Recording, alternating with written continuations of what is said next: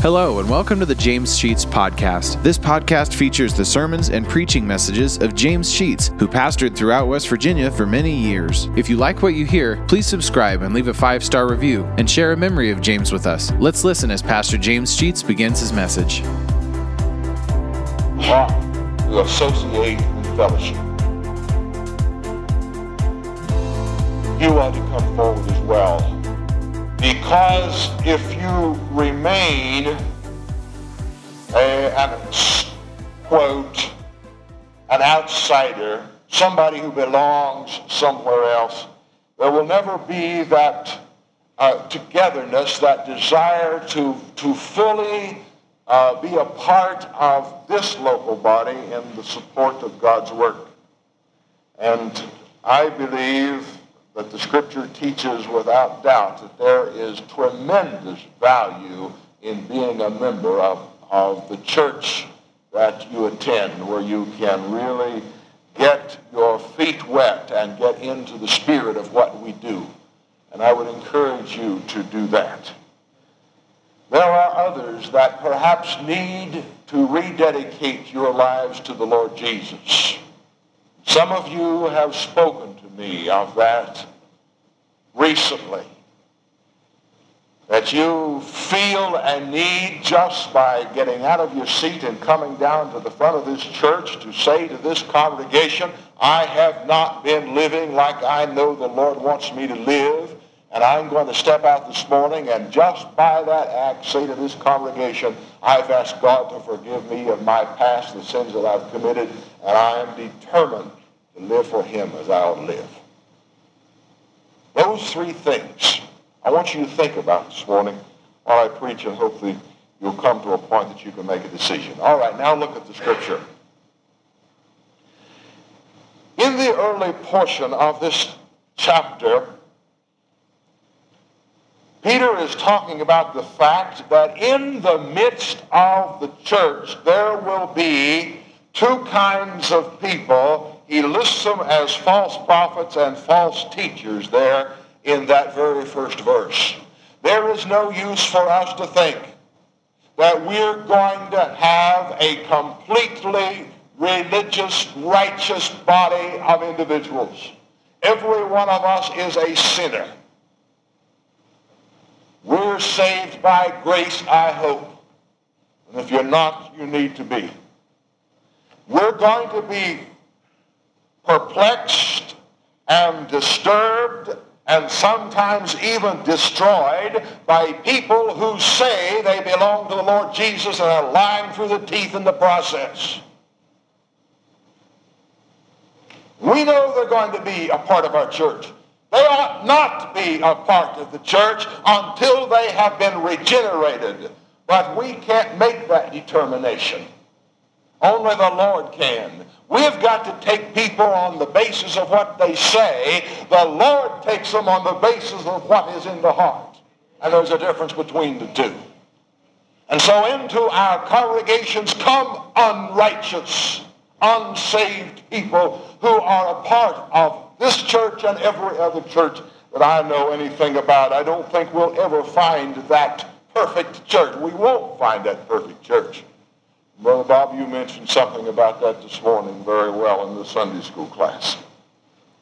And so we're going to have to take ourselves as we are, but not be led down the garden path by people who are contrary to what the Scripture says. And if your life and my life is not what it ought to be, we're going to be classified amongst those who are teaching and preaching falsely. And that doesn't mean you have to be behind the pulpit or in the Sunday school class. It means you can be in the pew as well, and you're using your influence to tear down and destroy what God's trying to build up. And I think this scripture is saying there's coming a time when there's going to be a judgment. And those people who have been in the category of falsehood in their relationship to the church and certainly to the Lord are going to pay the penalty. The price is going to be paid. It may not be in this life, but there comes a day of judgment. Down in verse 2, he says, These people perniciously try to destroy the way of truth by speaking evil of it.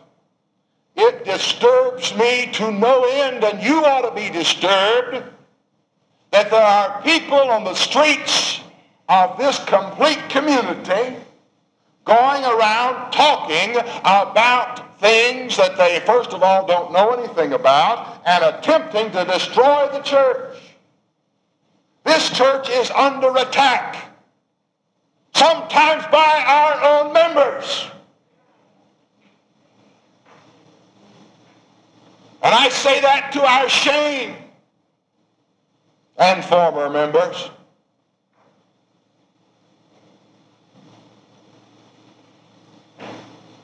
Let me tell you, I have never, never, never said that this is not the Word of God. And I'm being quoted as saying the Bible is not the Word of God in this community. Don't you believe it? Don't you believe it? That's a lie. Through and through.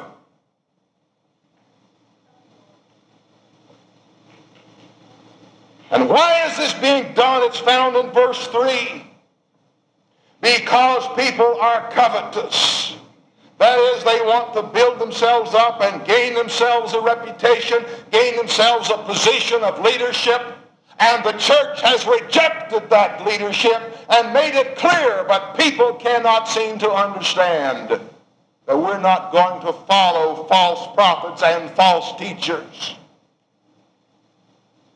The word feigned in verse 3 means false. It means lies. And what are those individuals in this church and every other church doing? The latter portion of verse 3 spells it out. They're making merchandise of you. Some of you have been used by other people to destroy the very gospel that this church preaches. And you've fallen into that trap of letting them lead you astray. Some of you have wised up. Now, that's not the sermon. But we needed that to understand what Peter is saying when he begins in verse 4 saying that God did not spare the angels that sinned. In verse 5, he didn't spare the old world that sinned. He simply took out of that world's Noah. He did not spare, in verse 6, the cities of Sodom and Gomorrah that sinned. He destroyed them and turned them into ashes, and they probably are buried in the depths of the Dead Sea today. But all he did was bring out of Sodom and Gomorrah that person called Lot, and it's upon him that I want us to focus.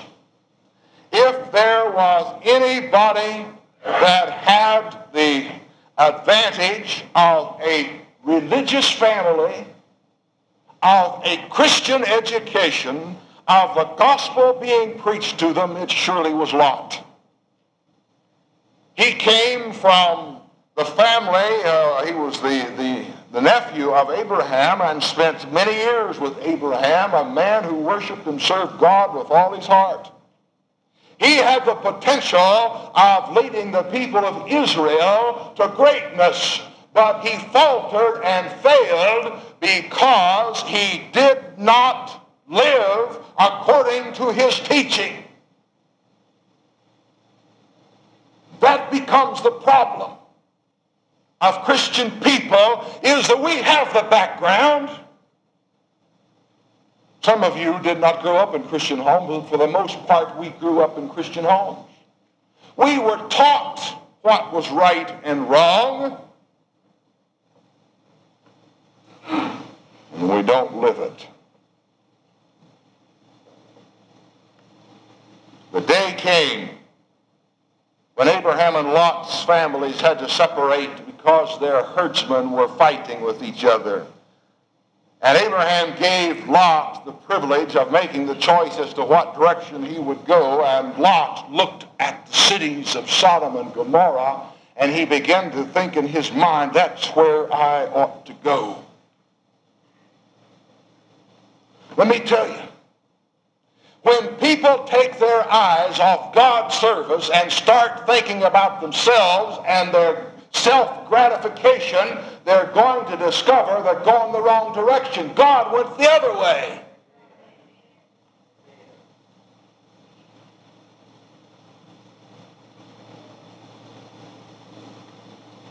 That's exactly what Lot did. He started looking the other direction. And finding that he had more things to do than think about worshiping God and going to church. And that was the beginning of his downfall. His eyes began to wander, and he looked down there at the cities of Sodom and Gomorrah and thought, that's where I ought to go. I was pastor of a church in the Parkersburg area a few years ago. Never forget this particular experience. One of the deacons got wandering eyes. You understand what wandering eyes are, don't you? He came to church one day and he was all banged up, cut and bruised all over, and I said to him, What on earth happened to you? And he said, I wrecked my tractor. He had a little farm. He was a school teacher. Had a farm on the side. Well, so you did. I you know, didn't think much about that. But one of the old gentlemen of the church called me aside and said, I think you need to understand what happened. He had a tractor accident, all right. He had gotten the idea that there was a young lady in the community that he ought to pay more attention to than is reasonable. And he said, what I, he said, I saw this happen. He said, what he was doing, he was going down through the field riding his tractor, and she was walking down the road, and he was looking that way and driving that way. And he ran into a tree. when we take our eyes off the Lord, I don't care what it is or who it is, we're going to run into the trees along the road.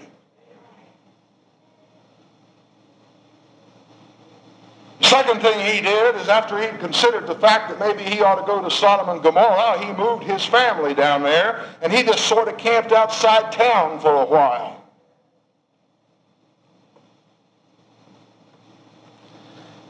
And the kids in the family began to say, Dad, I'd like to go into Sodom. And so he finally allowed them to go. Whenever we do not exercise reasonable control over our families, we're going to discover them leaving and going the direction we don't want them to go in. And, so, and Lot was too weak to make this change. Lots of people say, I'm not going to make my children go to church. Well, let me tell you, you make your children go to school, don't you? And you make your children go to the doctor when they're sick, let me tell you there is a sickness that is worse than physical sickness, worse than flu and, and rheumatic fever and all the other things that we might name. And I'll tell you what that sickness is, and that's called sickness of the soul. The spirit is corrupt, and it needs to be uh, doctored. And if you're going to get it doctored, you're going to have to have our families where the doctoring takes place. And that's what the church was established for. We're here to minister unto the needs of people in our Sunday school classes and in our Bible classes and on uh, our worship services. I do not believe that church attendance is a voluntary thing. Never in my life did I ask my kids if they wanted to go. And I'm not going to start now. Because the message that this conveys is that church really doesn't mean too much. Not much value. But we're conveying this message that the Olive Branch Baptist Church hasn't little, has little value. The message we preach, therefore, must be of little consequence. And then thirdly, he simply moved into Sodom. He became a part of this society. He allowed his family to wallow in the sin of the city of Sodom. Although in verse 7 and 8, Peter says that this vexed his soul. Vexed means tormented. Lot was a righteous man, but he lost so much control over his family and over his wife and his children that he could do nothing about it. He allowed them to go in and participate in verse 7 in their filthy conversation. Notice that? And what they saw and what they heard, he allowed them to participate in. This city was corrupt sexually this was a homosexual city, if there ever was one. That's exactly what the men wanted when they came to Lot's door and knocked on the door and said to Lot, introduce us to those two strangers in your house, for we want to know them, K-N-O-W, in the, in, as we sometimes say, know in the biblical terms. We want to engage them in sexual activities because they're strangers in our midst. And Lot had to even offer his virgin daughters to them as a compromise, and they rejected them.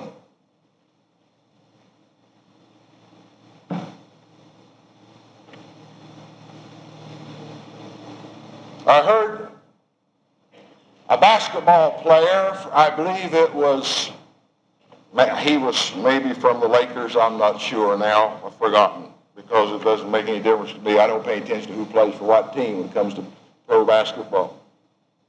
But he was on uh, Jim Dobson's program the other morning. I listened to Jim Dobson five days a week.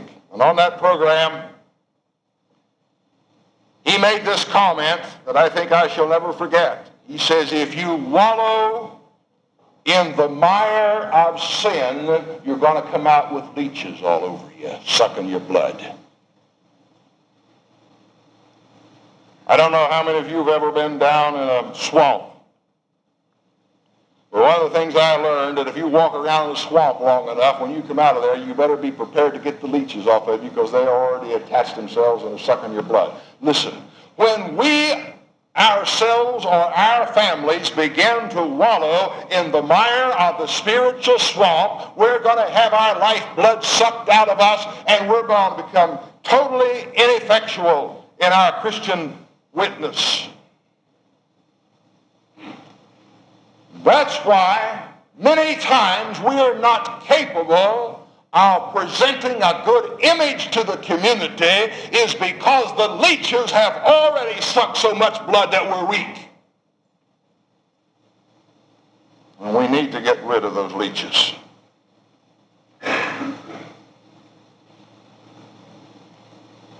The angels come to the city for the purpose of taking Lot and his family out because Lot was considered by God to be a righteous man.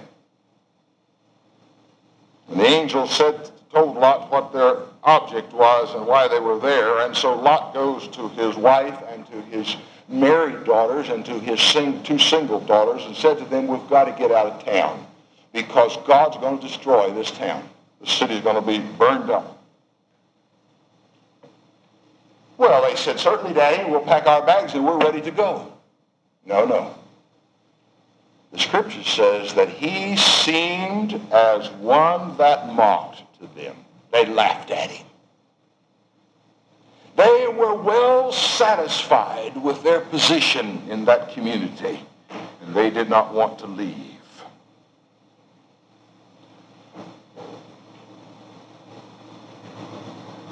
Here is a man who has lost his influence.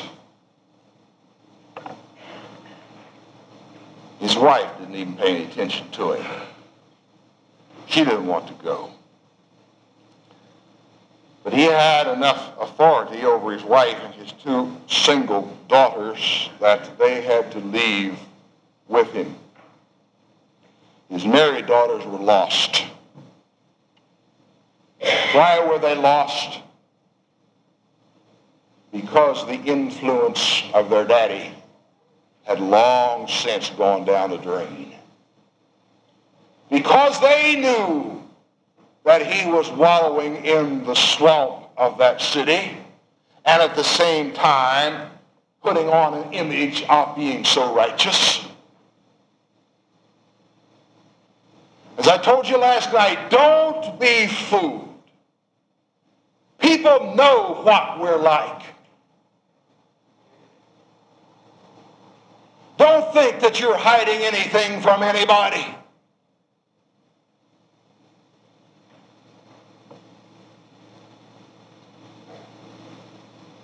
If you wait around long enough, you'll hear it spoken somewhere, it'll get back to you. What everybody knows, you're just now discovering. Everybody knows. And everybody's too polite tell you to your face.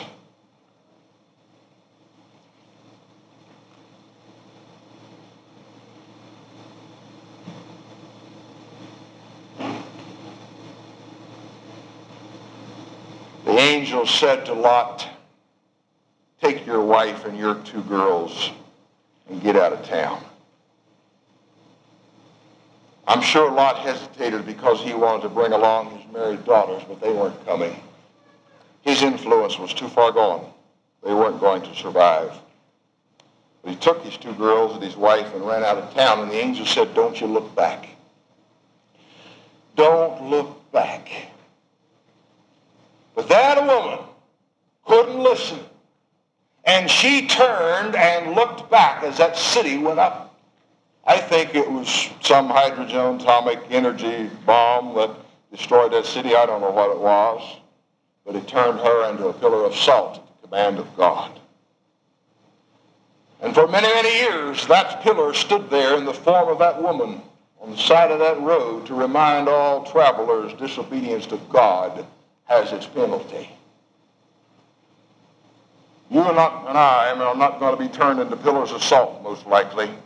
But listen, this scripture is telling us that as God did not spare the angels, as he did not spare the old world in Noah's time, as he did not spare the cities of Sodom and Gomorrah, listen, we'll stand in judgment just as well. There are two judgments.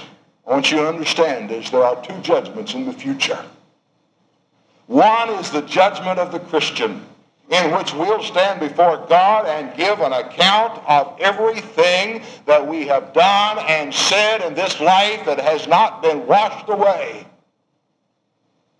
by, first of all, the uh, blood of Jesus Christ and then by the tears of repentance as we pray God to forgive us.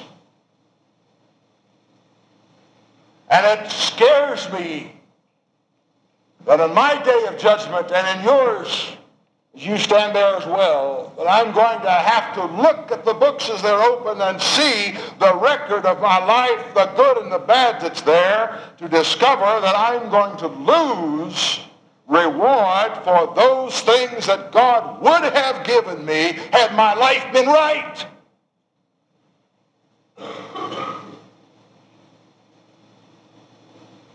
The other judgment is the judgment for the lost. That judgment is going to come out of a book called the Book of Life when it's going to be opened and the Lord is going to say, let me see, Jim, is your name in this book? And he's going to look down through there, and I suppose alphabetical order, I don't know, and he's going to come to it, and yes, your name is there. But listen, is your name there? Let me tell you, if you've never given your heart and life to the Lord Jesus Christ, there's going to be a blank spot in that book, and it's going to condemn you to an eternal hell because your life has not been yielded to the Lord Jesus Christ. Either way, we're going to both be in judgment. One, to receive reward for our good things and uh, condemnation for that which is on our record that's not good. And that's why Christian people need to rededicate themselves and need to stain this altar time and time again in repentance and it's also why an unsaved person needs to find his way here to say to the Lord God above, I want to be saved. I don't want to stand in that judgment that will find me condemned. What about you? Thank you for listening to today's message. If you like what you hear, hit the subscribe button. You'll receive automatic notifications and downloads when a new message is added to the podcast. Also, please leave a five star review and take the opportunity to share stories, memories, and appreciation for James Sheets and how God used him to impact your life. If you'd like to know why and how this podcast got started, check out our first episode. Lastly, if you want to donate to help offset the cost of operating this podcast, you'll find a link to our PayPal account in the podcast description and email us at james.sheets.podcast at gmail.com. Thank you for listening and remember to trust in God for today and for all of your tomorrows.